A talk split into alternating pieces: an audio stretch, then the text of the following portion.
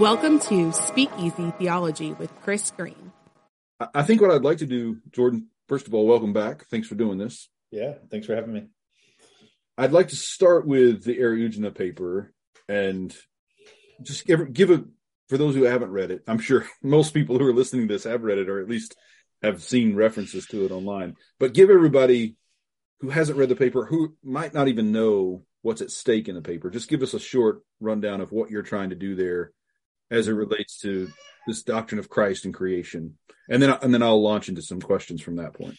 Yeah. So, um, so the so the essay I wrote was I think it was called "What Eriugena Learned from Maximus About Creation as God's Self Creation." and uh, it's for a volume actually that's going to come out. Oh man, I don't even remember who the publisher is. It was it's it's but it's about Maximus and the Latin West. So oh, his okay. his reception in the Western or the Latin tradition. Obviously, Eriugena is a big player in that. Eriugena, just for I'm sure people probably are familiar, but just quickly, ninth century Irish theologian and uh, Carolingian court theologian. Now he's a layperson; he's not a priest or a bishop or anything he's sort of brought into these controversies. He's very good at reading Greek, which seems to be relatively rare at the time of that time and place. He translates uh, Dionysius the Areopagite, all of his works, like the divine names and all that. Yep.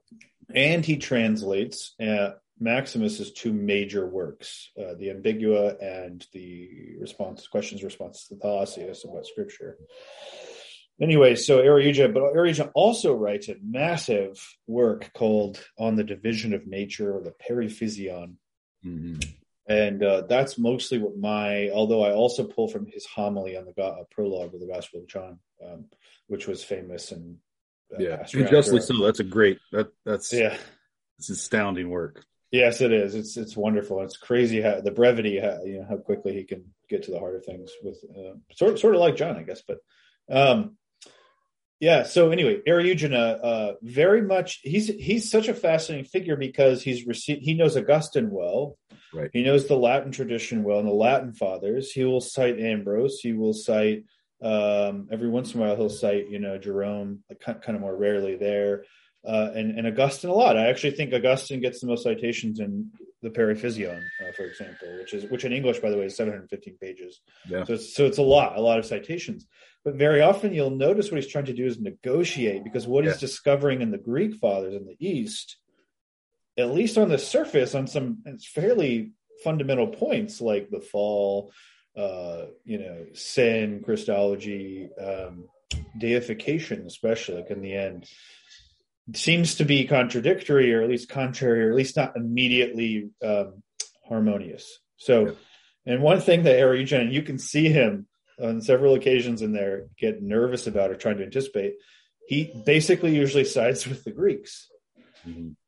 In fact, there's one time he uh, kind of, I think, shows his hand and he says, uh, the Greeks, who as usual are more precise, say this or whatever. So, anyway, so he's always kind of negotiating, which I, I find that fascinating because really, if you're if you're thinking about the if you're thinking about Maximus, a figure like Maximus's reception in Western Christianity, basically the the last time prior to say the 20th century that you get a very clear and knowledgeable attempt to synthesize these two would be would be Eriugena.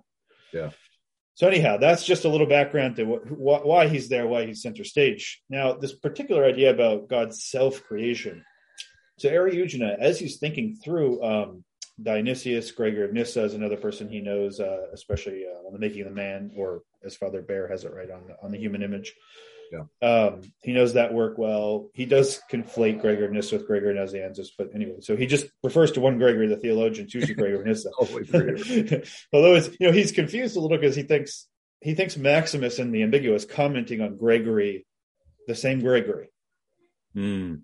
Yeah. But he th- he thinks like Gregory the, the, of Nazianzus is Gregory of Nyssa. So when he's reading Gregory of Nyssa's Making of Man, he thinks that that's the same person that Maximus is interpreting, right? So anyway, but um, so he he not only and this is this is important because he not only I think receives them and tries to harmonize them with with the Latin side, but he also is developing. he himself is a creative synthetic mind. So yeah. on this point in particular, especially in book three of um, of uh, the Periphyseon, he discusses um, creation from nothing, and I think it's one of the most interesting discussions of what it means to say creation came from nothing, and yet God is the cause. Yeah. The sole cause, right? And th- this is sort of the problematic simplified. That's that's sort of what he's getting at is well, hold on. On the one hand, in this dialogue form, I'm not going to get into all that, but basically, the, these two, uh, the master and the student, are talking, and it, it comes in the course of their conversation that on the one hand, we we sort of say without thinking that God is the cause of all things, and that's yeah. that's a sort of seeming like I mean it's the first part of the creed there. I mean it's right right there. This is God. God is the creator. On the other hand, we say creation's from nothing. Now, typically, people think of that in a negative way, right? Well, all that means is say, say something like uh, it means something like there was no prior matter that um, you know God sort of had to wrestle with as if matter was eternal alongside God or whatever. And so saying that creation's from nothing is just to say everything that exists is nothing but the product of God's own creative will. But um but Eriugena wants to go a little further, and again he's sort of helped by some of the Greek thinkers, and he says, but you know, that's I think I think I'd put it this way. His question is, okay, that's fine, that makes sense. There's nothing prior to creation in that sense that God has to contend with or overcome or deal with when he goes to create the world, so to speak. And even there, we're misspeaking. Mm-hmm. But I think the deeper question is how is it, or how do you talk about God bringing forth not God from God? Yeah, right. That's kind of getting at the heart of it. Like you might say, how is God the one cause? If God is the one and highest and prime cause, it stands to reason that the way in which that occurs, or you can understand that, isn't just like every other instance of cause and effect. Mm-hmm. And so, and yet, you need to say something, right? This is always the problem with theology. You got to say something. So, he ends up identifying the nothing whence creation comes with God himself in two senses. On the one hand, God is properly speaking, and here he's relying especially on Dionysius, God is no thing. Right. Yeah. Right. And in fact, Eriugena, here's a good instance of where he'll he'll develop. He not uh, not only says God is no thing, he says that in the, in a in a certain really uh, necessary sense, God doesn't even know God's self. Well, right. that's not what he says.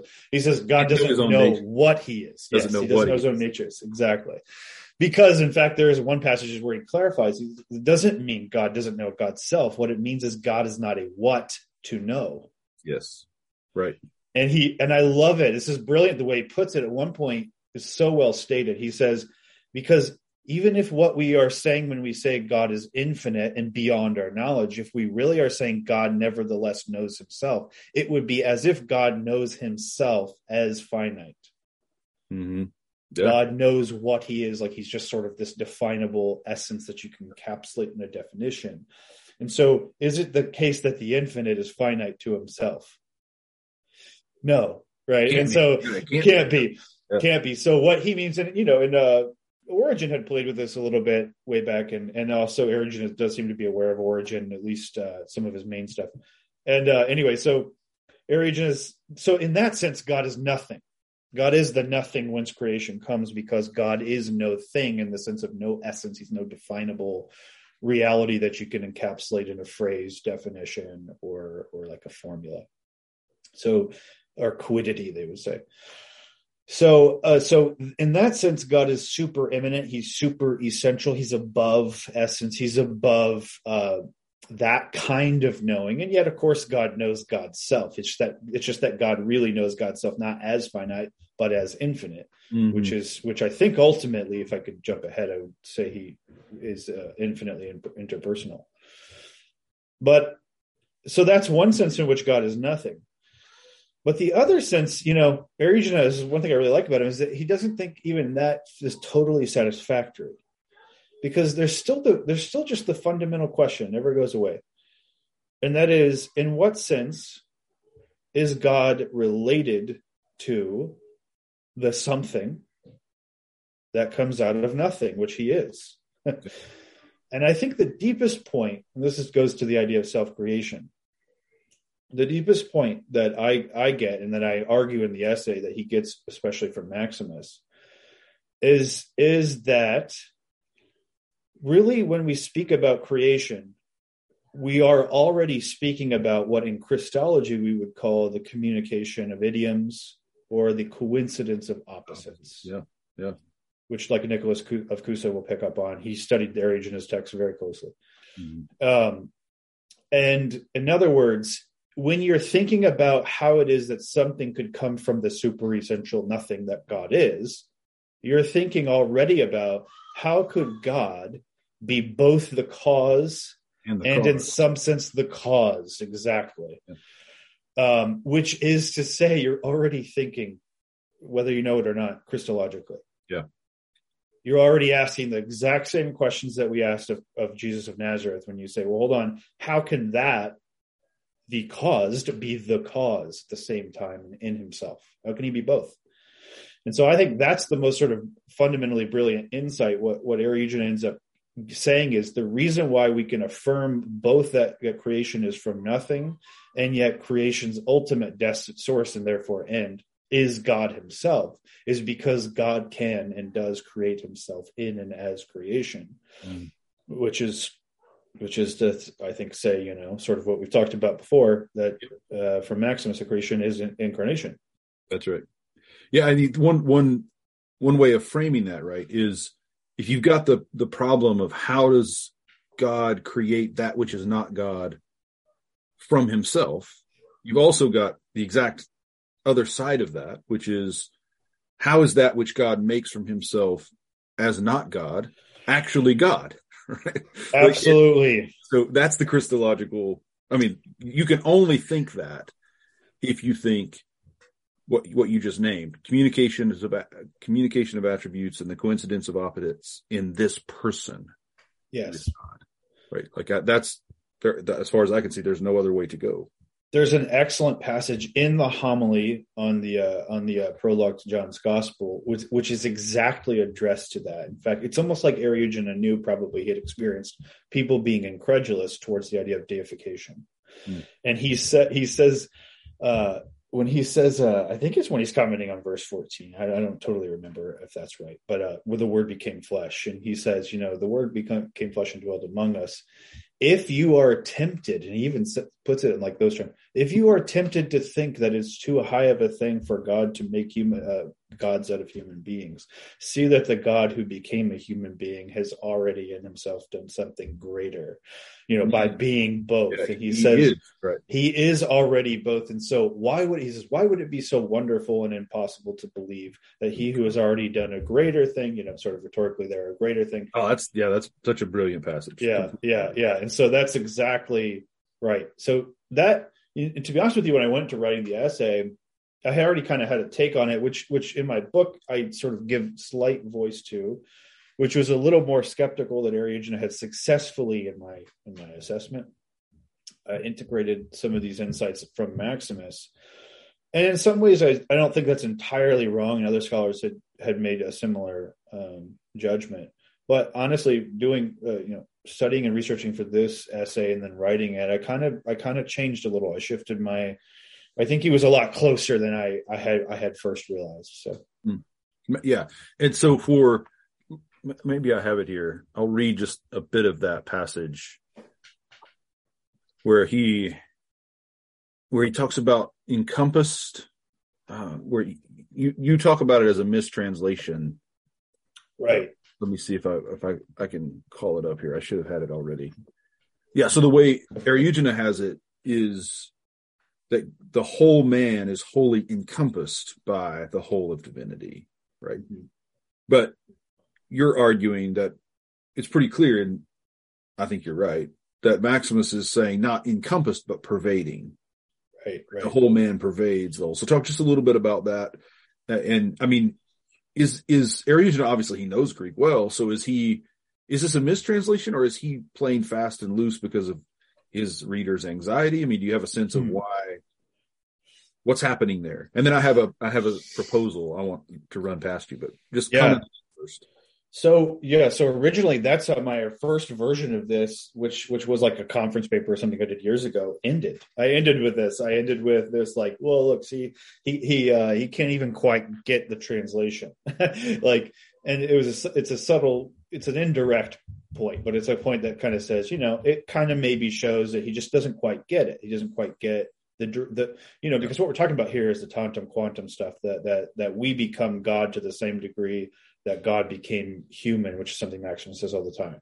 Yes. So it's a mutual, it's an interpenetration, it's a perichoresis vertically, as it were, uh, which which is pretty unimaginable between God and the world, yeah. um, and the saints. And so, um, and so what I tried to, you know, when I originally thought about this, I sort of ended there. I was like, look, here, he, it's pretty obvious. It's like kind of one directional. It's it's the whole man is pervaded or encompassed mm-hmm. by uh, by the whole God. Whereas the text from Ambiguum 41 that he's translating, the Greek more clearly is active, and it says the whole man pervades the whole God, yeah, like upwards. Um, and what I think what I think was wrong or not not really the full picture about what I originally thought. So so that's what I was trying to make that point originally. Um, and I do think there is a sense. I'll pause here for a second. Say I don't think Eriugena, just because nobody at that time and place was, I don't think they were totally privy to all of the like, you know, technicalities and subtleties of the sixth and seventh Christological debates, right? So you won't see a word like enhypostasized.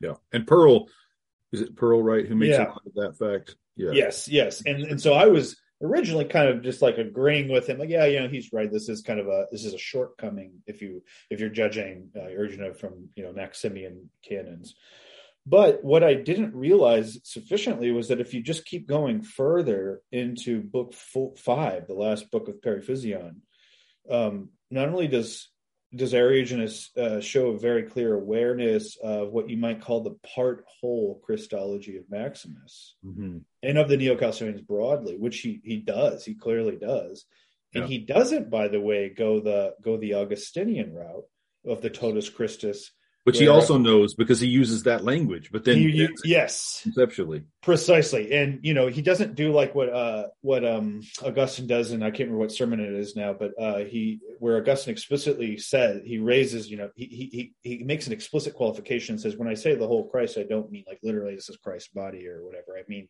sort of this rhetorical thing where Christ is speaking in behalf of us, and we're sort of in a way connected to Christ, related to Christ in the church.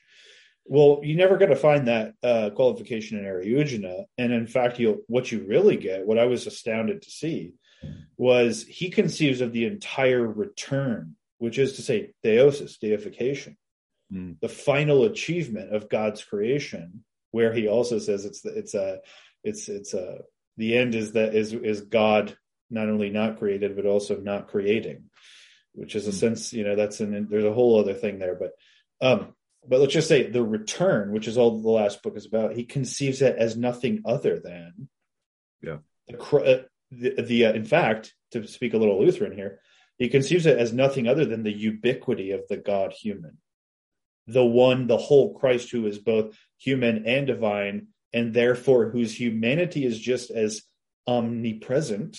Absolutely, yeah. The, and the Lutherans are loving this, right? and they're I mean, loving this. Yes, absolutely. And it's amazing. I sent some passages to some some people that were uh, you know looking into some of this, and I was like, look, I mean, just look at this stuff. This is this is like straight out of you know what you would expect from from like a Lutheran dogmatics or so. So yeah. Anyway, so so that's the way. Now he's not just making a point about the Eucharist. There's some of that there clearly, and he uses some of that language, but he really is making still a metaphysical point, an eschatological point. And he's saying, actually, this is the logic of the whole.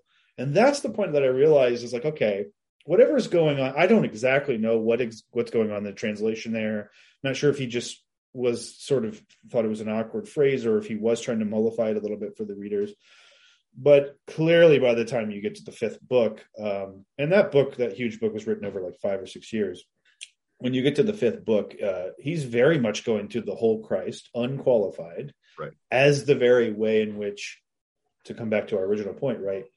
Ultimately, God achieves or actualizes the coincidence of opposites, which is creation, which is the whole Christ. in in himself in such a way that what he is and who he is, right, have this kind of reciprocity. Yeah. And that I mean, that's where I want to take this conversation is that that no, and I, I want to tease out a little bit, or hear you tease out a little bit, kind of who Maximus obviously works that out in great detail. Is that reciprocity already there in Dionysius? Do you think? Is it already there in Origen? Like we'll get to that, but let me let me ask you about this first. So I I'm reading around the other day, and I stumble on a passage I'm sure you're going to know really well. Um, it's question 63 in questions to, to Thalassius or from, and it's Maximus is talking about the light that no one puts under a bushel, the lamp. Hmm. And I had just read earlier that day, I think maybe the day before, your your paper about Eriugena. And this just hit me and I wanted to, to see what you make of it, right? So it's 63.3 is the paragraph. So he's talking about the light that's on top of the lampstand. It's the Father's true light. And he says, this same word and wisdom clearly calls himself a lamp because being God by nature, he became flesh according to the dispensation of salvation. Thus, after the manner of a lamp, he who is light according to essence was through the intermediary of the soul contained without circumscription like fire around a wick.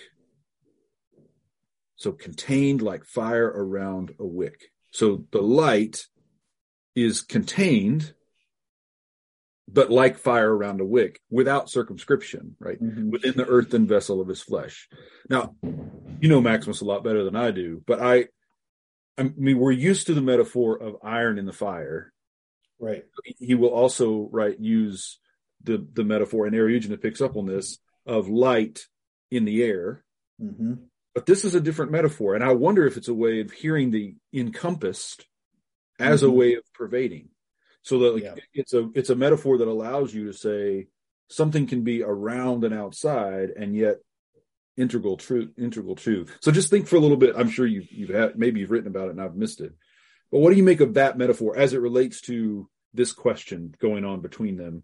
The can in in the sense of where the action is coming from, right? The whole man pervading, or the whole man being encompassed by. Right. Yes, and I think that's this is a that so the the passage you're you're looking at there is one it's a great example of the I guess I should say the challenge of reading Maximus, right? Because if you're just sort of hopping around, which you've you've read a, lot of Maximus, so you're not.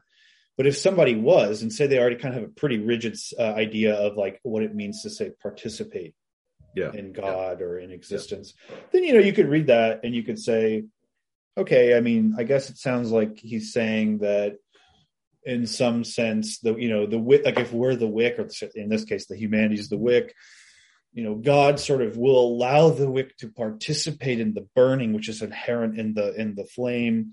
But um you know but sort of the flame is its own thing and by nature is burning. Well like you're pointing out though you're noticing another side of the metaphor or the image because it, it's it's just as true to say that the wick is sustaining the the light That, and that's the point I think he's making. Actually, Exactly. we're- we jump to we jump to oh, this the wick is just there for the fire, Yeah. but the point he's making is no, And the it- wick is what's giving the fire its its integrity. and I think it's a, I think it's question six. Uh, uh, for some reason, I'm thinking six or fifteen, and I'm mixing them up right now. But earlier in that work, he actually explicitly addressed the First John passage, which says, "If we walk in the light, as He is in the light." Hmm. And Maximus notices. He says, "Well, hold on a second. What does it mean to say God is in the light if God is light? It's the same kind of issue here, right?" Absolutely. usually we say we are in the light, but scripture shocks you and says, actually, he is also in the light. So what does it mean to say he's in himself? He is the light that he himself is in. And so he is also that which is in light. And okay, we're here we are again, once again at Christ, right? And it's like, That's and it's exactly like, well, actually, that's because he is also in the light as as the God man. And then he, of course, will go on and say, and he is in you. And since you are in the light, and since you and he are right uh, are interpenetrating and you're identical in a certain superlative way, he is he takes on what is also characteristic of you. So he is in the light in you. and That's you right. are you are in the light in Him, and we've got that we got that perichoresis once again. And actually, just a side note to to to um well, just to link it to something else that Eriugena says elsewhere in the Periphyseon, he has this really kind of shocking passage where he he even says how does he put it? I want to get, I want to get it right. He says that the, and he's commenting on this verse from Psalms. Oh, it would be better if I could recall the exact verse, but he he says uh, there's something about being born. Uh, anyway, let's just say the upshot of his interpretation of this psalm is that the eternal generation of the Son uh, terminates. He says in the saints. Mm. Mm. It's, it's something about the glory of his light or something like that. The glory of his light or something like. And he says the glory of his light reaches its sort of its its manifestation in the saints as as like sort of it's a it's just the similar kind of logic that God is not just the light that we are in, Yes. but God is so in his humility and in his kenosis, in his incarnation, which is always going everywhere and in all things. Mm. He is also that which is in the light because he is so identified with us. So that kind of reciprocity, yeah, I think I think so I think because you you are sensitized to and you're aware of the whole picture, yeah, it's amazing how those images that Maximus will use or or Eriugena will use, you can totally see the reciprocity ra- rather than jumping straight to asymmetrical, unilateral. That's right. God is sort of just fine without you, and we can understand what it even means to say God is without you, and then you're just lucky to get to kind of join the party. Yeah. So, but I'm reading um, Eckhart again, and the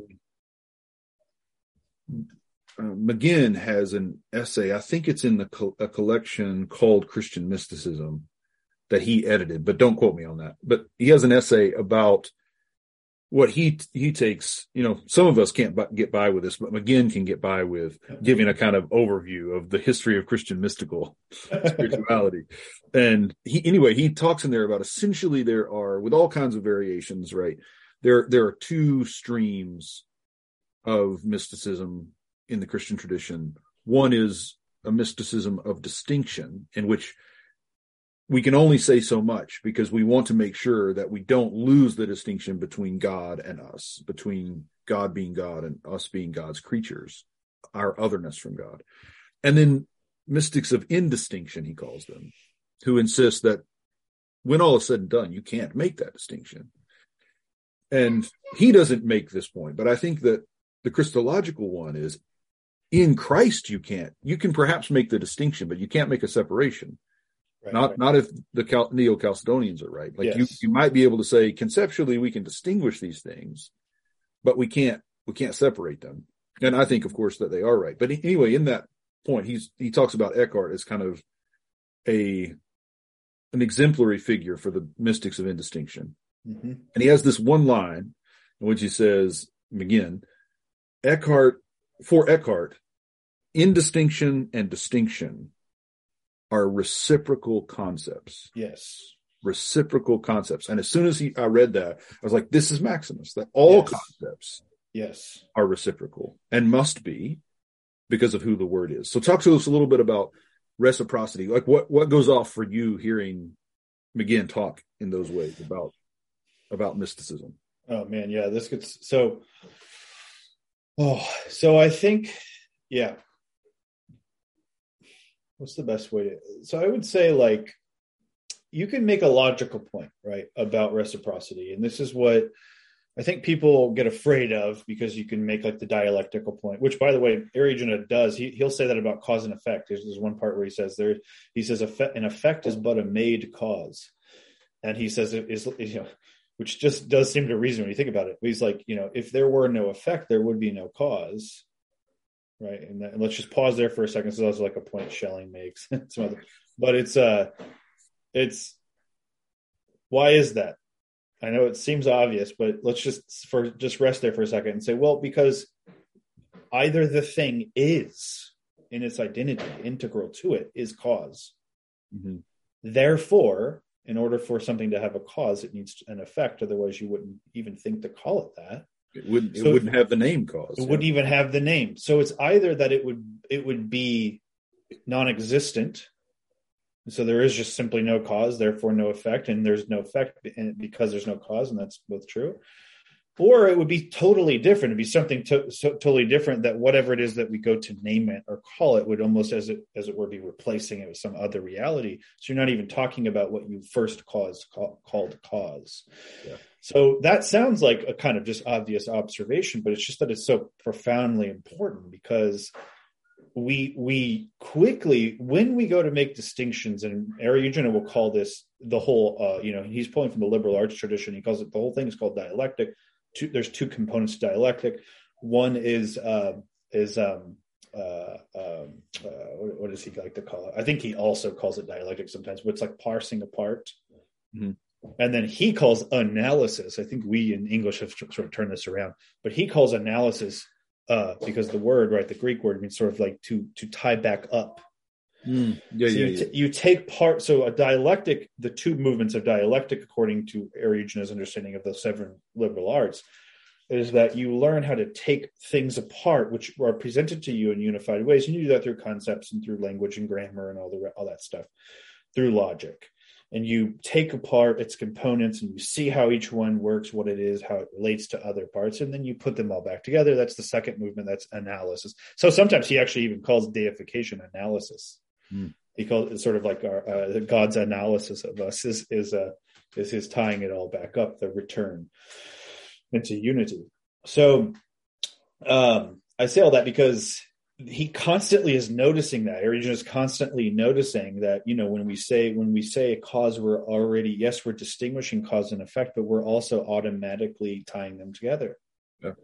because they literally have no sense. They you wouldn't even think to to use the term or concept if they if you weren't con I mean concept right? Grasp with. Mm-hmm. You're grasping yeah. all these things together. Together yeah. Yeah so he says that about, but he also says that about, for example, the word of God, the wisdom of God, through whom and in whom all things were made, and the words. Or he sometimes calls them the primordial causes, or the principle, or we might say for Maximus, the logoi, um, you know, the principles of all things, which again, in our first, usually in our initial sophisticated attempt to grasp this, we will think of this as explicitly or not before. That's right. Yeah. Right. And why do we do that? Well, because we're already thinking cause. Well, and, and, and so what, what, you know, there has to be a cause there, sort of as it were already there before in mm-hmm. order to effect. And that's typical to our experience, et cetera, et cetera. So if there's, if God is back here, we are back to the creation for nothing. If God is the sole source, the sole cause, the capital C cause of all things, so we're monotheists in that way, mm. then you're automatically in a certain framework, which is distinguishing, sure, to make sense of things, to make things evident. Like God is cause, we are effects. We come from God, God is Father in some way, right? That stuff. But you're also binding together all of the very same concepts you're using to grasp you're buying you're grasping it with a bunch of other things and they're already related and you may or may not even think about that. Yeah. So on on this level on in this from this perspective reciprocity is almost just a, a, it's an observation about logical relations. Cause implies effect but just as much is it the case that effect implies cause. Yeah that's right. So it's reciprocal logically. The word of god implies words of God if it is not only the word from the Father, but also the word through whom all things are made. So now we're we're tying them together, right? Um, and you could do that with all kinds. He does it, by the way, with space time. Interestingly, he follows Maximus again, sort of against Augustine, um, and says actually space and time are always relative. He uses those terms, uh, rel- co-relative with one another. You can't think one without the other. So precisely in the act of distinguishing, you're also binding together. So all of yeah, these different. And just to underscore that, I mean, the way that Jenson would talk about this w- would be to say he, his argument, right, is that the history of theology going wrong is the history, largely the history of trying to protect ourselves from the future and trying to protect God from us, right? So we're essentially insisting on these othernesses, right? This distinction between God and us, or we don't want reciprocity. Mhm. and we want like we need that in order to make sure that we get gain some kind of what he would call religion a, a way of controlling what the what the future is going to bring Mm. and but his point over and over and over again was that there's and and this kind of all the way through his career is that there's just no way what what secures the distinction that matters is the identification Right. Right. like right. the, what actually establishes the creator creature distinction is that it's the same one who is both god and creature Yeah, rather than seeing that as the problem to be solved Mhm. that's the framework in which all other problems make sense he says Yes, totally. I think that's right i think he's i think he got there even somehow he had stumbled his way to that kind of working back through the lutherans to to the fathers but i think that's exactly where maximus takes us right Absolutely, and it's and it's I think that's what you know it's what Eriugena I think learned from Maximus especially is exactly that is that the subject. Here's kind of a big way to put this, and I'll, I'll come back to the reci- reciprocity thing in a second as well. Um, I, I've been fond of saying it this way for a while now. I think really what's our pro, uh, what a perennial problem is, and where you get pendulum swings one way or the other, is that we're basically poised when we go to grasp these things in theology, we're poised between two absolutes God and everything else. hmm hmm Now, there's a lot of systems in which you wouldn't, there wouldn't really even be a tension. You wouldn't sense it as a problem because ultimately one gives to the other, gives way for the other, or turns into the other, or absorbed into the other, where one's an illusion or whatever. And some of that's true, actually, even about the world now, in my opinion. So I don't even think that's totally wrong headed to think one way or the other. But really, the thing you can almost reduce it to the greatest commandments that, you know, love God and love your neighbor as yourself. Or the first John sort of, how can you love God if you don't, you know, that you don't see if you don't love the one you see?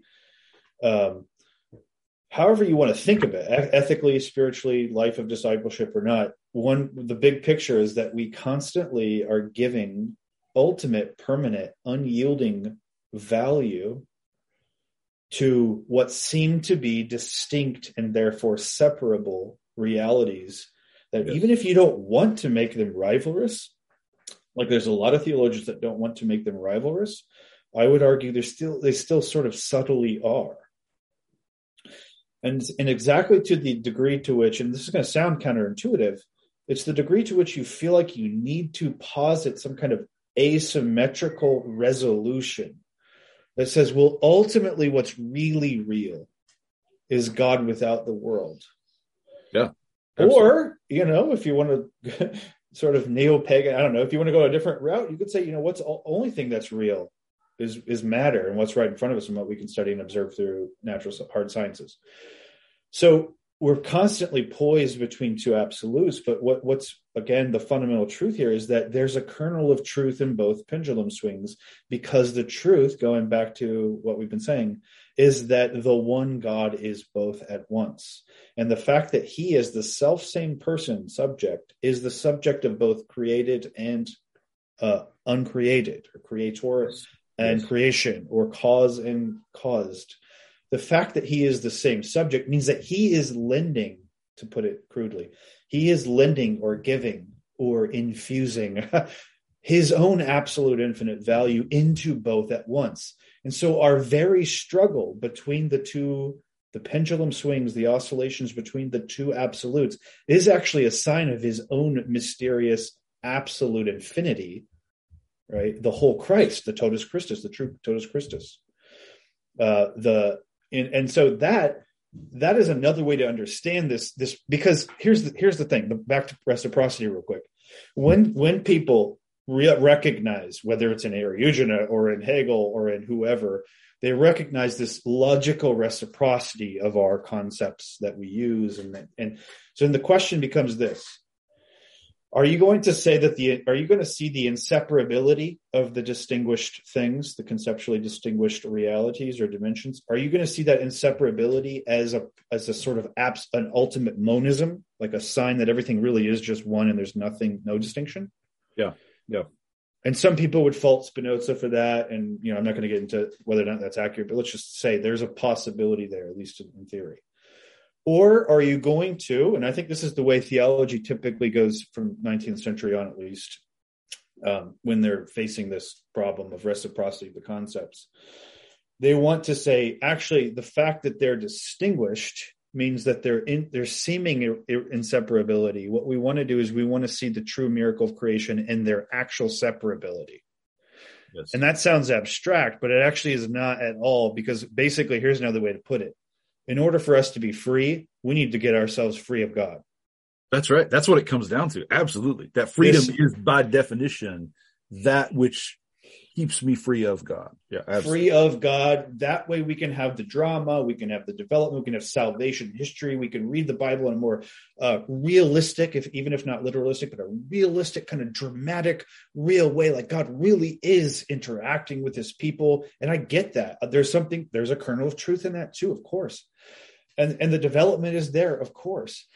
But and this is where I think the mystics like Eckhart, back to McGinn and stuff. This is where it becomes crucial, though the question is not whether or not I do and, and and almost daily in some way or another experience freedom that in that way. I do. I think I think we all experience it that way. Mm. The question is whether or not my experience is more determinative of the ultimate truth than Christ is. Yeah, well, that's that's exactly right. Is it something Christ Himself has to answer to? And I think this is where, you know, working, you know, teaching undergraduates for so many years, being a pastor, working in a parish, like you realize that I think if you have a certain level of theological education, you learn there are certain things you can't say, even though conceptually you still hold to it. Whereas young students, you know, people in our churches, laypersons, they recognize that what we're actually saying, right, is that there's a there's a dividedness to reality. There's God and the other stuff, right?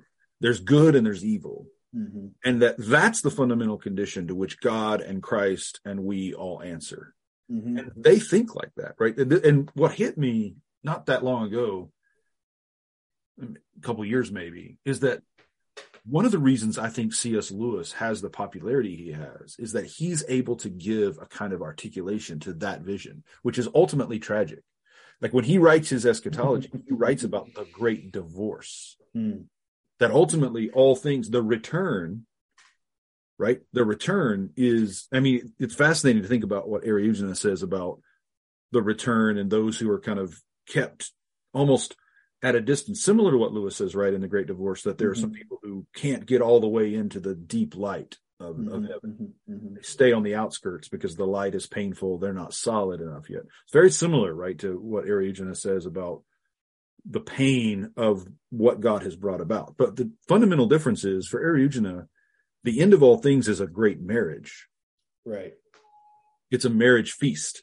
And mm-hmm. there's still room there for what, how do people respond to the fact that now they're they're thrust into the marriage feast? Maybe some people don't want to be there. They don't like the taste of the wine or something, you know, to play with the metaphor.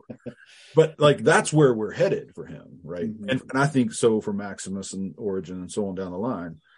But for Lewis, and I think for kind of popular Western Christianity, Catholic and Protestant, we're headed toward a tragic division, a, a great divorce, mm-hmm. to which God has always already had to answer himself, right? Mm-hmm. So that the incarnation then can't help but be a humiliation because God is having to become that which is utterly opposed to him, right? Mm-hmm. That there's a there's a way in which God has to not be God in order to be human. Right and and so on at, at every front, right? That these things, instead of having reciprocity in them, there's a deep, fundamental metaphysical rivalry. Yes. Again, that Jesus himself has to answer to. So justice and mercy in God. And so on, right? Right through all of the the attributes of God and all the ways in which God cares for us. To me, this this is the fundamental decision you have to make theologically and spiritually. Like, mm-hmm. do you really think God and Christ and and we have to answer to that fundamental dividedness? Mm-hmm. Or does Jesus set the terms of all reality for mm-hmm. God and for us? Yes. And he sets the term in the communion of his attributes and in the coincidence of these oppositions. Then we're not moving towards some great divorce because we've already arrived Mhm. at the marriage that he's accomplished in himself between God and creation, justice and mercy, and so on down the line. So, how, how would you riff on that? Does that strike you as close to what what you're doing, or Yeah, no, absolutely. That's because here's the thing, and I and I get, I get this, I get this. I understand why it can appear this way initially. I'm gonna I'm gonna make a statement, and then I'll try to unpack it. I think it's related to what you're saying. right? Um, we live in a time and in the aftermath of a time where system building or syntheses eh, are viewed as totalitarian. Hmm. It's hubristic. Yeah. It's Yeah. prideful. Who are you? You know, you're a worm. Yeah. How could you possibly understand all this stuff? And and so it's, it's what I would almost call the bad mystery. Hmm. Really, it's it's a um, actually the and so people will say, you know, this is um, this. I actually had there was a theologian not long ago. I was in a conversation with um, a panel, and one of the things he actually said, and he's a really really sharp guy and stuff, and I respect a lot of his work. But he said, you know, when you say things like it's of God's very essence to go out of His essence, and like and like um, you know, and so also will we all go out of our like. He's like, it just it's just sort of like that sounds kind of frightening to me right and, i'm like okay so i mean unless you're just imagining god as this great goblet full to the brim of water and he's spilling over and you're going to be drowned in the flood um, why would that be scary why would that be frightening and, It's not, and it's I, not frightening when we experience it. When we see that happening in life, like when when we see it happening to our children, yes it doesn't frighten us. No, it, it and that's and and here's here's a deep kind of um I think the tragedy is this. We don't trust those moments. Yeah, yeah, We don't think that's real. We think it's an escape for for a brief time. Mhm. Really what it is is a portal, it's a portal, it's a window into the truth. And so synthesis, and but here, here's the other thing: you can't deny synthesis. This is the other. This is the kind of thing. Even though we live in a time, and I know I'm painting with broad brushes there. I'm not saying, you know, I'm not making some absolute claim here. That would be totalitarian for real. But uh, but I'll just say um, there's a lot of skepticism about, you know, trying to to synthesize these things and to bring together the fragments and et cetera, et cetera. Well, here's the problem. Uh, in my opinion, that's just that's just already in us to want that because it's just it's the hunger of love. Yeah. Love love brings together that which seems separate, and it makes possible uh, what seems impossible. And yes, our world is marred by tragedy, et cetera, et cetera. I mean, I've made a whole argument in the book that uh, this world, in a lot of ways, isn't even the world yet That's right. and Yeah. isn't even creation. And so, and so, but here's the here's the point. At the end of the day, this the true synthesis requires extreme humility Mhm. because it, it requires you to doubt even your own certainties about tragedy and, and your own certainty about the limits of your certainty Yeah. and your own certainty about surely God can't do better than what I know right now and here and now. Like there's nothing more Mhm. and that that's a sort of uh that will never be resolved because within us is the hunger not just for eternal life but but identification sure a, a, a very difficult or perhaps inconceivable technically inconceivable identification with the one god. Is hmm. he after all our one source and end or not? I- am i truly myself when i'm with him? And and and he is all pervading you know all encompassing was it earlier? And he's pervading me and i'm pervading him. Is galatians 2.20 truly when i'm myself or not um is it really as colossians 3.11 says when christ is and is in all things is that the is that actually what this all this spiritual life stuff is about like it says or not? And it's actually difficult to doubt my own negative tragic pessimistic judgments about this failed world. And to and it's difficult to doubt that this it must be the limit. We we already know the limits of what can be and what will be. But i think confessing belief in the god man and and and the incarnation. And then the you know and then the god man saying to you as maximus highlights many you know emphatically um when he says you know that he is the poor man and maximus has a dash dash and says god himself says this to you. It's like he knows he knows it's going to be hard for your your sad morose in uh, pride, which is what it is. you take pride in your own ability to be pessimistic.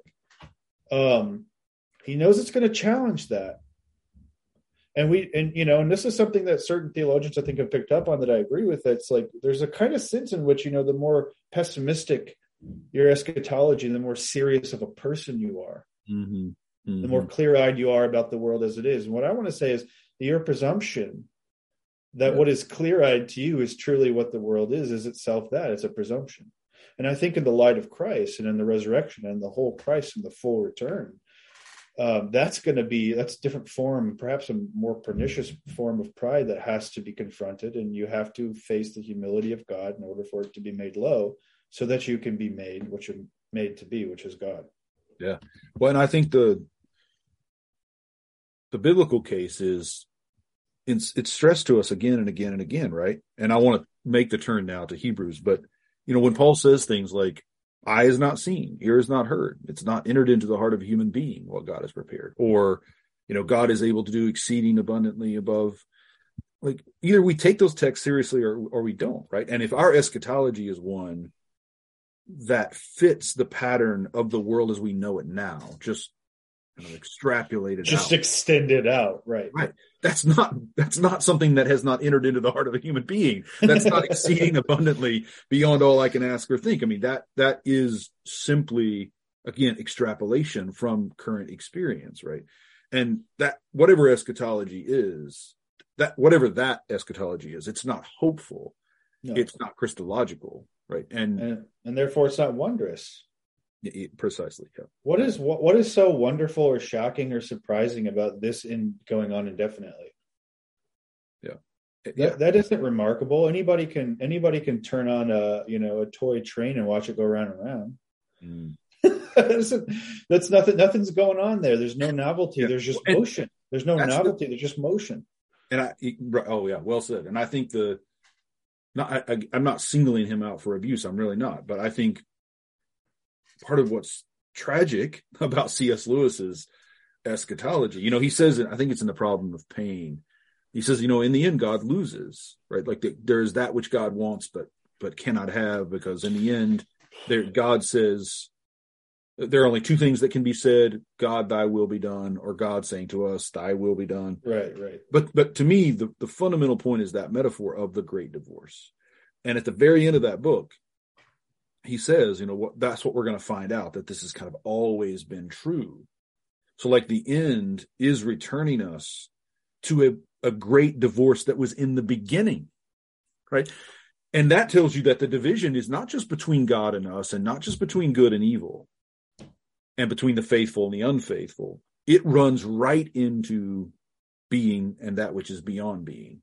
And that, and that just cannot be right. I mean that that seems to me to be pagan and i don't mean that in a derogatory sense but like precisely in the sense that it is it's reckoning from our experience of the world back to metaphysical absolutes it's taking Absolutely. the groaning of romans 8 the dividedness of romans 7 and mapping that onto protology and eschatology and therefore onto god Yes. and rather than starting with the story of Jesus given to us by the gospel as the way in which we know what's true, not of our experience. I mean, we're still living Romans 7 and Romans 8, right. Right. but our hope is of this, this return, this coming that is going to set the world right and bring creation to itself, right? Where we're right now, as you said, we're not even living in creation, right? We're living Yeah. in that which is becoming, that which is aimed toward, that will be made full. Anyway, I, I think not to get exercised about it, but that I, I think there's a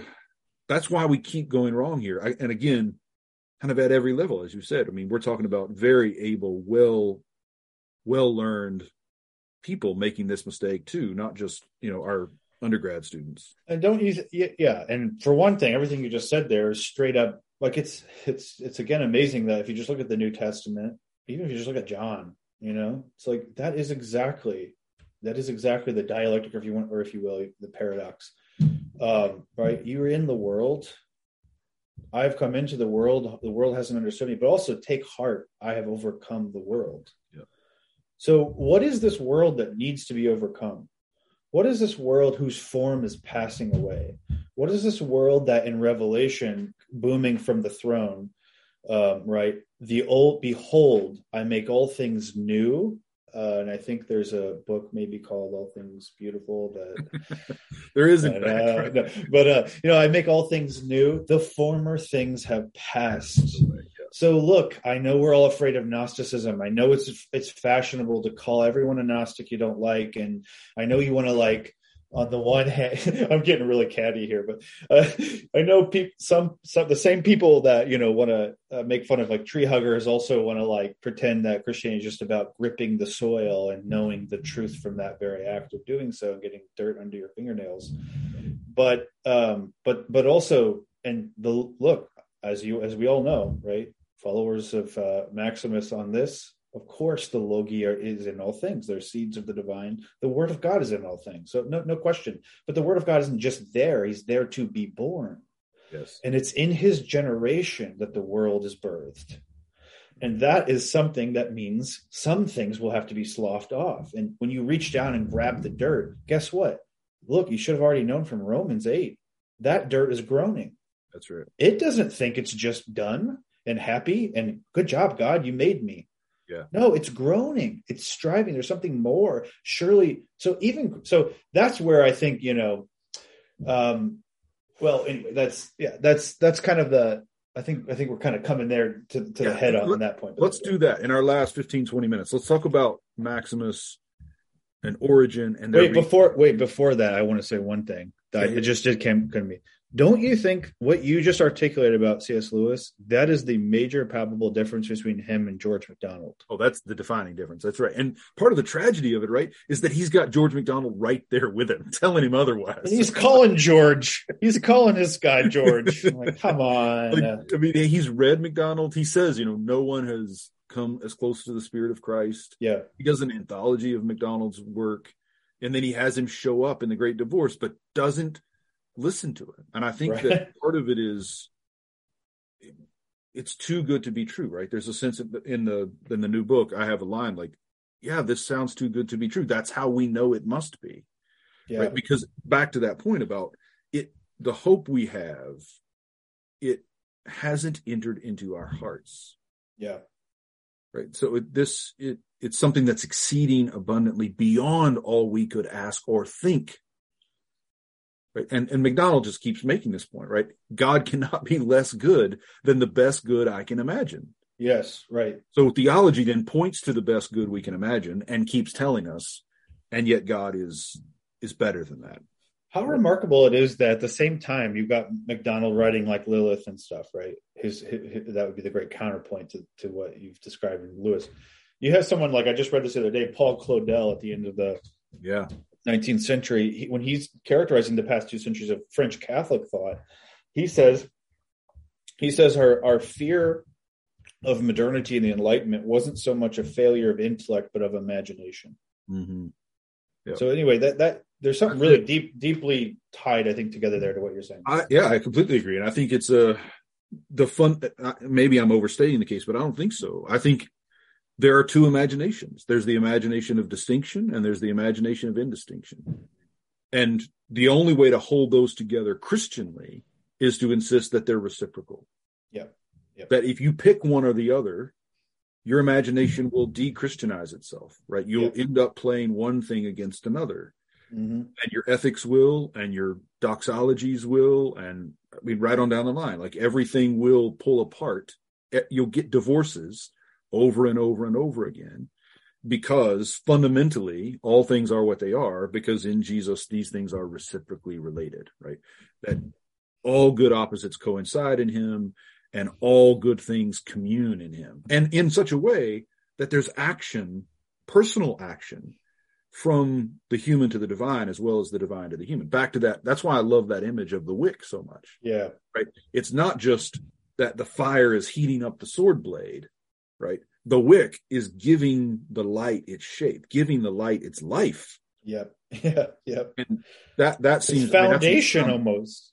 I mean, that's absolutely and that's i mean look it's like that right i said this the other day to somebody i think it's like the the, the first shall be last and the last we you usually make that an ethical thing uh, be Mm. you know be humble serve people it's also the metaphysical truth of all things. And here's what's interesting about it. You still call the first, and he does that, Jesus, right? Yes. He's still calling the first the first. Yes. It he's remains the call- first. It remains the first. It's just that its way of being first was not what you first thought. That's right. And that's what's so uh Yes. that's what's so up world upending about it, right? Is, is that is that God is here dying on a cross. Yeah, that's that, absolutely. So Maximus gives us this, I think, Hebrews 10.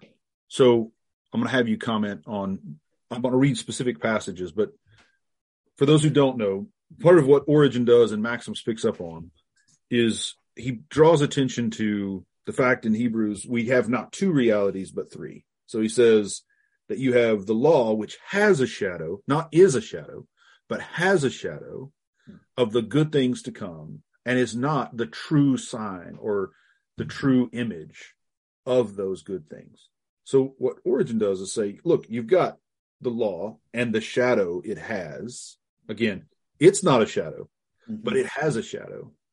That shadow is cast by the good things that are coming. Mm. And the law does not have, in having the shadow, it does not have the true image of the good things that are coming. Mm-hmm. So what we have, he says in the gospel, is the true image of the good things that are coming. Th- This is origen, right? Mhm. That Maximus then picks up on and works with. I used an analogy recently to say it's something like this, right? And this is not exact at all, but imagine a kid, I'm a kid, I'm in bed, I'm afraid. I cry out in the night. And I hear my father making his way down the hall to make the turn to my room. And before he makes the turn, I can see his shadow in the hallway, in the in the door. That shadow is not frightening for me, right? Because I've already made I've called, I know he's coming to me, but it's not yet him, right? So the comfort isn't there, but it's coming. And then he makes the turn and now I see him standing in the door. That's the true image, but he's still not to me yet. Mhm. And then eventually he comes and takes me comforts me right? And now he's that's the that's the good thing that is coming right? Mhm. so analogy like that to me is what origen has in mind here that the law is not bad in any way its shadow is not bad. It is a sign of what's coming right? It's Mhm. it's not meant to be disparaging. Although in, as you know in the history of christian reading that's it's often taken exactly that way as a disparagement of law. But i think hebrews is pretty clear like the law was given right? Like this is god's work. And paul of course is clear on that as well. So i'd love let's start there with just a little bit of riff on the way maximus reads origen's reading of hebrews 10 and then how we'll start to connect that back to what we've been discussing because i think what this gives us this reading of hebrews 10 give, gives us is a way of saying all of this so that we can affirm the goodness of what is now but in anticipation of that that good that has not been that has not been seen hasn't entered into our hearts yet so talk talk a little bit about maximus's reading of origen on hebrews 10 Yes. So if I recall rightly, it's um, Maximus. ta yeah, takes up that same schema. He adds a little bit to it. Um, I think in a few ways, and you you might you, it might be a little fresher for you, so you might have to fill in some of the details here. But it seems like if I remember, he's he he wants to make a point that that the truth to come right is not. Uh, he does call it the coming. In fact, one one point he calls it the coming archetype or the Yes. archetype to come, which is already interesting for right because usually you might Right. think of We an think of archetype as static and already and, and already there, yeah, maybe producing pale limitations. So above or b- before rather than to come. So the, so there's a horizontal sort of um, right you know focus here, uh, an eschatological one, you might say. So there's there's that right. It's it's to come, but also when it one of the things he says, I think it's in that passage, if I'm if I'm remembering rightly, is he hmm. says, but that that when it does come, it won't even it's not even right really to call it the truth. That's right. Because he says truth has an opposite, which is falsity, or right? Yes. Meaning- Can I, let me let me read it. Let me read yeah, it. yeah, do it. Yeah, do that. so it's it's ambiguum 37 Yeah. section 8 right? So here, here we go. Everything that is now reckoned by us to be truth is now in fact a type and the shadow and image of the greater word. For the word who created all things and who is in all things according to the relation of present to the future. That's one of the things i want to ask you about. Mhm. he is in all things in accord he's in all things according to the relation of present to the future. Mhm. is comprehended both in type and in truth in which he is present both in being and manifestation right? So type truth being manifestation. And yet is he is manifested in absolutely nothing so he's be he's able to be present in being and manifestation but he's not actually manifested in in anything for inasmuch as he transcends the present and the future he transcends both type and truth Mhm. for he contains nothing, and this is the point you were just making. He contains nothing that might be considered contrary to him. Truth has a contrary, falsehood.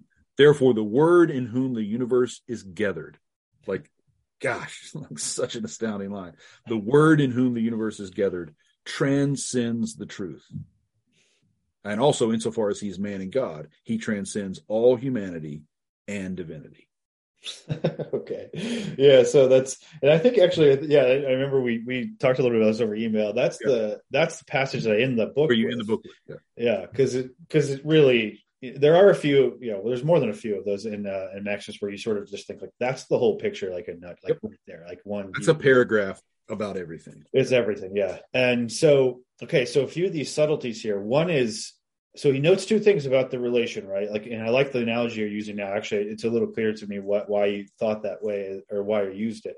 So you've got that presence, right? That isn't that isn't still yet. You know, it's more like the shadow. It's present, but it's not totally fulfilled. So clearly, one thing we have here with the horizontal sort of uh, dimensionality here is an arrival, the arriving archetype, the, the relation of present to future. Now, Maximus is of that of that opinion, which happens to hold up pretty well nowadays in modern science, that um, you know um, t- time is perspectival. It is, you might say, um, he often says that space and time are that without which things can't exist. So they're like fundamental conditions, but in, the, something goes always spatio-temporally located.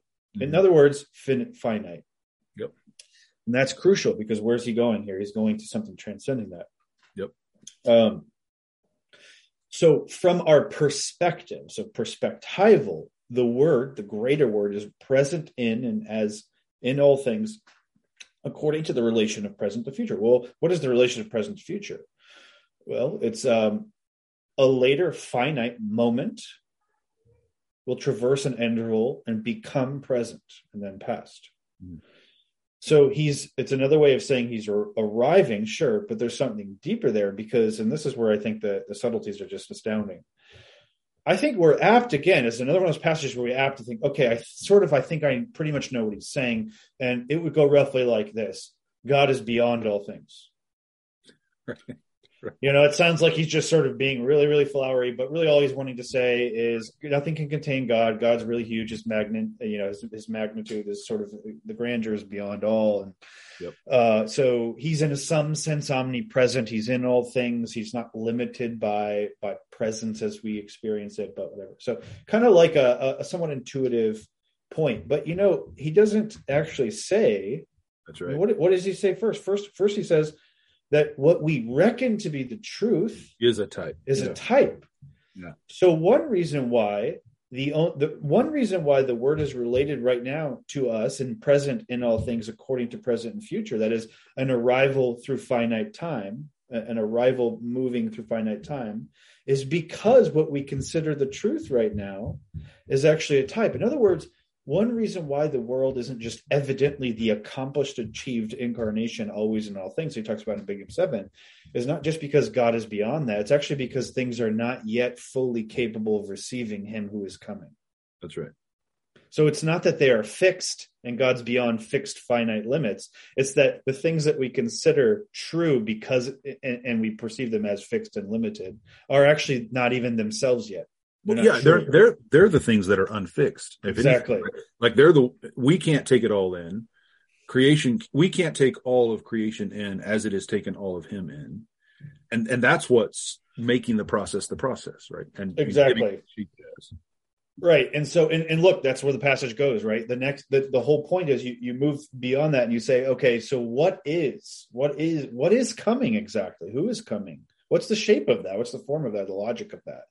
And what you get right there is, is explicitly, it's the whole Christ. He Yes. in whom, the word in whom the universe that is all things are gathered straight straight there you might that's basically a resonance of ephesians 1.10 you know uh all things are recapitulated him it's the same language he uses in Ambiguum 7 for when we will all be enhypostasized in him and we are therefore the members of the bodies of uh, members of the body of christ etc all things will be in enhypostasized in him so the point is the arrival comes to us we perceive it from our perspective we're still perceiving it as a finite approach. According to the relation of present to future. It looks like just like uh, and this is where the analogy really is an analogy because it breaks down. And you would say, so the fulfillment of the arrival, the movement of arrival of the word, doesn't actually, sim- and this is the great inverse, right? Inversion it doesn't finally just simply take the form of the final episode along a long series of events and chains. What it is is actually that simultaneous. It is that initially, and that's how we're perceiving it as an arrival. But when it actually arrives, it will be the fulfillment and the consummation of all moments and times and places, always and in all things is incarnation. And and that's why I think Maximus makes that last little subtle point. Mm. He's not even the truth. Yes. He transcends the truth and, in, and insofar as he is God and man, which is to say, essentially, by the way, he's essentially God and essentially man. Um, he transcends humanity and divinity. That's in right. other words, that the and, and, so this is where yes, we had to distinguish conceptually between God and man, but when you are looking at the one, the whole Christ, you no longer can separate them and they're interpenetrating in fact they're one reality and that is exactly the form the character and destination of the universe itself that word in whom all the universe is gathered. So what's amazing to me is that even though we approach and we strive and like paul says we're straining ahead i'm not yet attained and we're always preaching and talking and thinking that way that's the most natural way we do it. It's intuitive um, I think you know I'm my destination's in the future. It's coming. It's it's going to happen. Things we think of actualization always along the continuum of a series. Mm-hmm. We're moving through stages. We're getting. We're progressing. But the amazing kind of inversion at the end of all things is exactly because the consummation isn't just an ascent, but is simultaneously the words descent into all things. It's mm-hmm. it's always bidirectional, reciprocal. To come back to that yeah, word, that's right. That's right. Because that's the case, then the form it takes can't even adequately any longer be captured by he's arrived. That's right. And this is why I'll just throw this out there, something I can't sustain here, but uh, someday maybe. That's the way I would ultimately want to read, you know, uh, Eriugena's Divisions of Nature. Hmm. If you've, if you know, I'll just recall them really quickly. I know this is getting a little nerdy here, but so so Eriugena has four divisions of nature. I won't get into how he gets it and why he calls it nature. Let's just say reality. Four divisions of reality, four ways of considering reality. He'll say he'll say the first is that is that which is the uh, uncaused and causes or creates. Okay, so that's God. That's the first way we usually approach God. We talked about that earlier. Yep. You know, I approach Him. I'm from Him. He's before me, etc. Yep. That's that's the natural way. The second is that which is created and creates. And that gets a little more technical. We talked about that earlier. Book three, this is the word. Somehow the creation is in the word, and somehow the word is created in creation. They're they're a coincidence of opposites there. Okay, let's move on. We got the third division is that which is not create or is yeah is created and does not create. Does not create yeah. This is like bodies. This is like matter, rocks, the lowest of the low of of all the effects. They don't create anything further. But then that last division, probably the weirdest of all, mm-hmm. that which does not create, or that is not created and does not create. And Eriugena is very clear the first and the fourth are God. Right. Yes, man. Absolutely. so so what I want to do is pair this whole movement of that entire text with this text that you're pointing out from Ambiguum 37 and others like it and say what it why is it that Eriugena, you know, there's one intuitive way where he, where he says it's almost like an Aristotelian way of thinking of God. Well, God doesn't create, like he's not cause before because he's really the end of all things. And so he's dragging all movement towards himself and, and, and in him all things find rest. Okay. But also, it's not just everything finds rest because if we were sticking with that first division only you can you can say well god creates everything like a boomerang and it flies back to him Yeah. But actually, what he's what Arigen is saying at the end is right. And again, remember, let's remember the form of the end or the return is nothing less than the totus mm-hmm. Christus, the whole Christ. That whole Christ. It's just as right to say it looks like it never created anything. That's right. In other words, that serial It's progressive it is. It's simply yes. What we, when you get there you will realize the destination doesn't even follow the logic the intuitive logic of present to future right? Of arrival coming to you. In fact the, the consummation of all that is somehow even greater than your initial perspective of that progression. And and the reason that has to be so, I think, is that point he makes about God not knowing himself as a what. Because if God if God is truly all in all, like if just put it that bluntly, if we take scripture seriously when it says in the end God is all in all, yeah and think and we know as we are known. Right? So if if God is all in all and our knowing of all of that is in the way in which we ourselves are known, right? Then of course there has to be some way in which everything is surprising and excessive. It takes us out of ourselves beyond any whatness that we Mhm. that we could name, right? The I, I I think that is pretty clearly just drawing a conclusion from what the scriptures say. This must be if the scriptures are right, this must be true. That whatever creation is, and, and I think Gregory gets this, Gregory of Nyssa, to, to Mhm. name the right one, right? That the reason he's drawing on that, like the whether it's the life of Moses or his Song of Songs commentaries, Uh, homilies. I mean, it's the sense of we're stretching out toward God. The glory is at some point we begin to stretch out as God does. So right now we're moving toward God. At some point we are taken up into the movement of God toward us and toward all things. And then you can no longer tell. Now we're back to in, in what sense it becomes indistinguishable. yes God's work in us, giving us our uniqueness, giving us our distinction. Precisely the more of, I mean, again, this is scripture. This is why Paul says the culminating fruit of the Spirit is self control. The more I'm taken up into the movements of the Spirit, the more of the Spirit rules in my life, the more I'm just doing what I want to do. Right. hmm And, you know, Augustine famously says that, right? Love God and do what you want. hmm This just gives us a way metaphysically to say how that must be so yeah right? It's not just permission from God. That's the way reality works because that's the way God's life happens. yes This is God's life. That go. So now I'm back to whoever it was that said to you that that's frightening. I mean, I don't, I don't know how you can be frightened by that going out because it's the going out of someone we know. like we're not talking about exactly going out in abstraction. We're talking about the going out of this God, right? The going out into the far country of this Jesus. yes And I, I, I don't know how that could be frightening. Yeah god is not a big what that's going to smash all the littler whats. Yeah. um and so there's no yeah and and that's that's really i think at the end of the day that's you know people i think make this again pretty intuitive mistake pretty um, pretty often which is well you know god doesn't need the world in the way like you need nourishment to sustain your body. And so it would be wrong to say like god adds something in order like when he is all in all. Well for one thing you have a little bit of a problem because you're essentially you're you're basically mangling the sense of the words beyond recognition because is like god let's think about each of those words. God is that's an identity statement. All Yeah. in all. Everything that is in everything god is.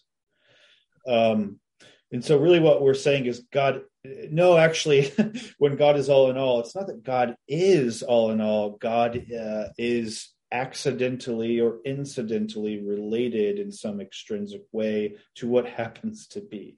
I mean that's the sort of that's what you get at the end of the factory of qualifications you send the line through.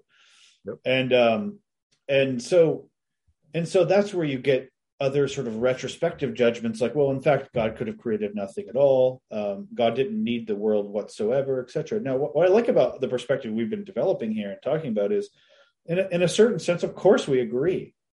As- of course i agree god didn't gain something. But but notice whether you say god could have not created anything and therefore just remained a beginning that never began anything else right in that first division uh, or or or just you might skip ahead to the fourth and just say he didn't create anything. Um, or you say God, like in a process, a crudely processed sense, like sort of figures himself out and stumbles around and becomes who he finally eventually succeeds in being. You know, both of those are just prog- uh, logics of progression and seriality. Yes. In other words, they're both just fine uh, ways of making God finite. They're two opposite ways. Back to reciprocity and logical relation. Those are two ways to make God finite. That's right. You're either thinking of God as end, and Yes. so he could have just simply not been the end of any, or you're just thinking of, of God as sort of in, you know incidental cause, uh, who who may or may not have been cause or creator or Lord or any of that stuff. That's right. And that's Um, why Jenson yeah. insists on, and this is more in his earlier work than later, but what he means by religion. So, you know, you know, he has this book, Religion Against Itself, in which he kind of spells this out.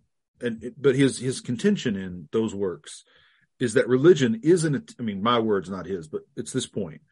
We need to make God finite because if we don't make God finite, we don't have any way of leveraging God to control the future, right? Like we we have to find some way of managing life and managing particularly how the future comes to us. And the way we do that is we make God finite. We we make God calculable Right. and mappable. Right. And his his contention is what makes the gospel gospel is that God's unmappability and unpredictability, God's infinity is the infinity of this man Jesus, whose Right. story we know in full and whose Right. character has been fully revealed. Right. And that that man's infinity is what sets the conditions for all things, for God and for us. Right. And Yeah. so what what's to me what's just absolutely life changing about it is that that tells you you don't need to control the future in any sense, right? And you don't need your theology to make God calculable in that sense because he's identifiable in the only sense that matters. We know whose infinity we're talking about and therefore the character of that infinity. And we can trust ourselves to what we don't know because of who we know, right? And we, we have a, we, we've seen him fully disclosed, right? We know exactly who we're dealing with. That's that's excellent. Um, because here's and I think this is this is why this uh, there's a certain pernicious way of making God finite, which is also though it's pernicious because it's um it's it's uh distracting or I should say concealing, self concealing.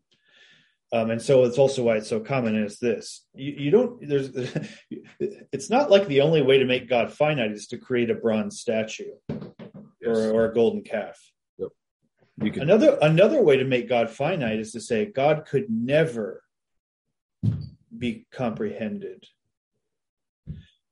Um, God could never like you could do it by negation. That's the real insight here. I can say, you know, God is that reality which could have existed without the world, that is to say, without his act of creation, without his act of becoming all in all. And he would have just as much been God. Well, you know what you've done just there? um, you've made God the first domino Yep. and the and the sequence. And to be honest with you, there's nothing more comprehensible than the first domino. yeah, right. That's the most basic finite It's, concept, it's right? the easiest thing. yeah, absolutely. It's here. There he is at the beginning, and it's not you know. And people, you know, this, the same theologians will sort of, well, I'm not a deist or whatever. Fine, you're not functionally a deist, but you're virtually one. Yeah. You're just you're just saying God happened to be by his own sort of arbitrary choice. He happened to not be the deist God, or or the God who doesn't even have a world to be a deist God too. Mhm. Um, but he could have been, and that's the that's the kind of thing where it's like it's it's sort of dressed up in all this language and often it's pious language of you know god is beyond and how could you possibly think god could be so tangled up with the world that it's somehow a part of his identity even? And so when you read Eriugena's saying like he's creating himself and even knowing himself in creation that's like heterodox that's way outside of the bounds.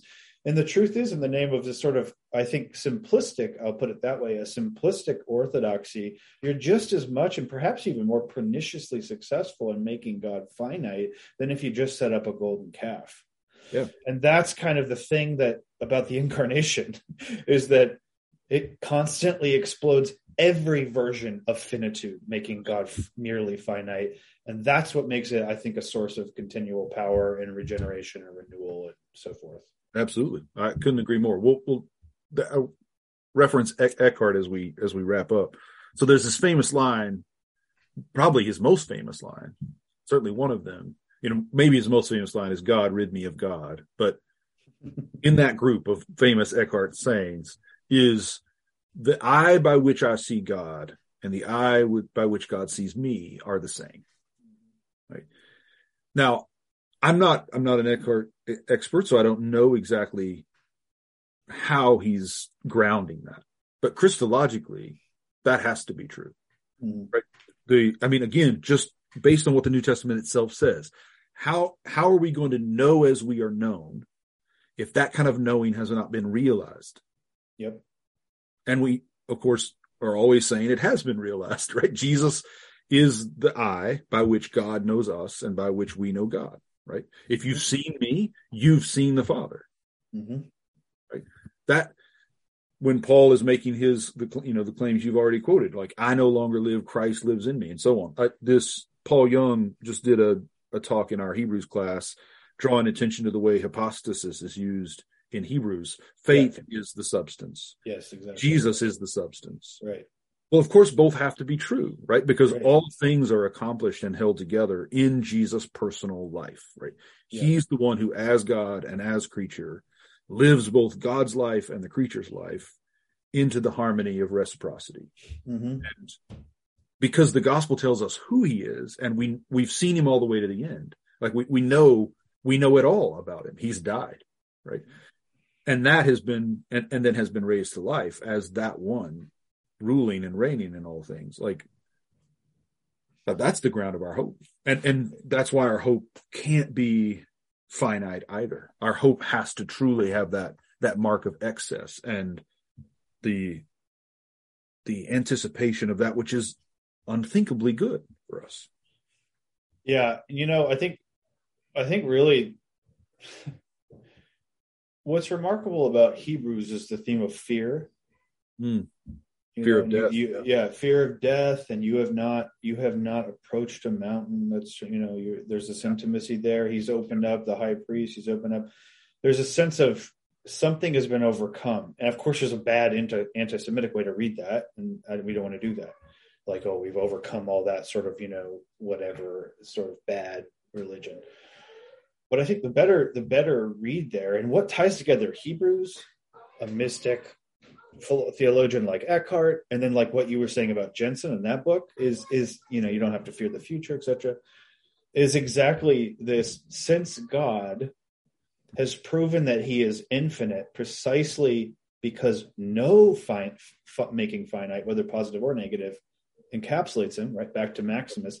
Insofar as he is God and man, he transcends all div- not humanity, just humanity, but divinity then that is the fun, fundamental ground of the hope. That's the hypostasis, the hypostasis of, of, of, of faith, which Maximus will also say uh, makes your, your soul, therefore, it will give birth to the word in you. Something also Eckhart says, making your, your soul another mother of God. Um, because he's already done that and he's overcome the world, you can simultaneously face the world with clear eyes, but not mistake that for the actual world. Yes, right. And you don't have to worry about that grasping. Which finite concept is better? Should I use a negative one here? Where does that move us in the dialectic? We need to go back and forth because ultimately there has to, it's like a pyramid here. We have to find the tip, the top, which excludes everything else. No, no, no, no. The, the whole way, that whole way of thinking, that kind of either or dialectic, which fuels fear, mm-hmm. is no is abolished in Christ. Yeah. yeah and so that that i think that's where it kind of comes back down and becomes a little bit more about the practical spiritual life. And it's one one way it's the last thing i'll say one way that i've really kind of come to see how this has a profound effect on i think one's spirit and the mentality and whole approach is so much of what fuels our deceptions which then fuels our wrong passions and then our acts our sins is I think fundamentally this conviction, whether or not we recognize it, that whatever there there is a good out there that I might miss out on yep. ultimately. Yep. Because you know, goodness is confined to finitude and you know, it only happens here and there. And you know, here I am, a, a, a stay-at-home dad, and like, what about the, all the other adults in the world and all the benefits they get to experience? And am I missing out? And man, what do I need to do to position myself better, et cetera, et cetera, et cetera, right? And now here I am grasping, trying to gain territory, rule a little patch of earth, whatever. All of that is coming from fear, and fear comes from the fundamental deception that finitude is final. Mm-hmm. And if you really believe not just that Christ is the truth, but that he is the truth as that person who is both positively known but known as the exploder of all mm-hmm. you know final finitudes then you will fundamentally believe that there is nothing that's even possibly good that you will ever ultimately miss out on no matter what what things look like here and now yeah yeah and this again I think is the plain teaching of scripture, right? When yes. Jesus says something like, it is more blessed to give than to receive, that is only meaningful if finitude is not, is not final. Yeah. Like it, it can only truly be more blessed to get that, or you have some kind of masochistic, martyristic account of the world, right? But if, if it's truly more blessed to give than to receive, then that means there can be asymmetry right? Precisely in that I I can be myself, not as the object of of, re, of reception, right? Not receiving, but in giving. Yep. And I mean that that is I think the root of all fear, right? Is that I won't get enough of what yes. I need, whether that's the good versus the bad or the better good versus the lesser good like or the good I know versus the good I can't yet see. I mean, all of those kind of divisions, separations, divorces are rooted in the fear that I cannot give if I do not receive, and my and my receiving has to at least match my giving. Yes. And what Jesus is saying is only makes sense in it can only be true if what Eriugena and Origen and Maximus have have seen in the scriptures is in fact what is being said, which is there at the heart of all things is the infinity of this life. Mm-hmm. And that's what determines what what my life is and how my life goes because mm-hmm. he's the one who's who's living it. It's all unfolding in his life. So I mean we could go on forever, but yeah, I mean that to me like these things and I, I try to press this with everybody who you know they read you know at that line in Athanasius that John Behr drew my attention to about Jesus constantly drawing divinity into himself. Mm-hmm. Right. So we've been talking mostly about what comes out, but Athanasius can turn that around and talk about Jesus drawing it out of the Father. Mm-hmm. But whether we're talking about Athanasius or Eriugena or Maximus, these astounding passages, you know, the folks in my world are like, that sounds bizarre, too good to be true. All you have to do is just read the New Testament again. Like those, right. there are crazier claims than that on every page. Yes, there are. Every page. Like there are just insane things being said by those first witnesses of Jesus, right? And what what we're mm-hmm. getting from Origen, Maximus, and etc., thankfully, and from you, Jordan, is a kind of hey, what if we took this seriously? like exactly. what, if we actually believed what the scriptures say about Jesus? Yes. Yep. Absolutely. Yeah. It's you know, it's like uh, just to just to like put a sort of pin in the reciprocity theme we've been talking about all throughout. You know, I've told people before, look, you can just go to go to one short book in the New Testament called Colossians. Um, I'll give you two quick passages that sums it all up. Right, Colossians one twenty seven. The mystery is Christ in you. Right, there we go. Okay, that's good. Christ in you. Uh, let's jump to chapter three, verses one through five. Your life is hidden with Christ in God, and when He shall appear, you yourselves, he says, your life, you yourselves will appear. So look, we got it right there. Christ is right. the mystery is Christ in you, and your life, that is to say, you, by the way, true, you, true, who you truly are, is with Christ in God. These are it hasn't even appeared yet. It hasn't even appeared yet. So there we are, right, with Maximus, the relation of present to, to right? It's coming. And, it, and from your perspective right now, sure, it looks to you like it's coming something like a future event, something to come, an arrival. Um, but really, like you said, the, the perfection, the, the, fullness, the actual arrival, that you might say the parousia, mm-hmm. is um, it will be who you always have been, just as much as who you're going to be, and neither one is as adequate, really. Yeah, that's right, man. This has been so good as always. We'll do it again soon, Jordan. Yeah, thanks for having me, Chris. Oh yeah, absolutely. I, I really appreciate it, and I'll be emailing you questions between now and then. So, well, I've got plenty of questions for you too. So cool, man. It's great talking with you. Enjoy your family. We'll talk soon. Okay. Sounds good, man. All right.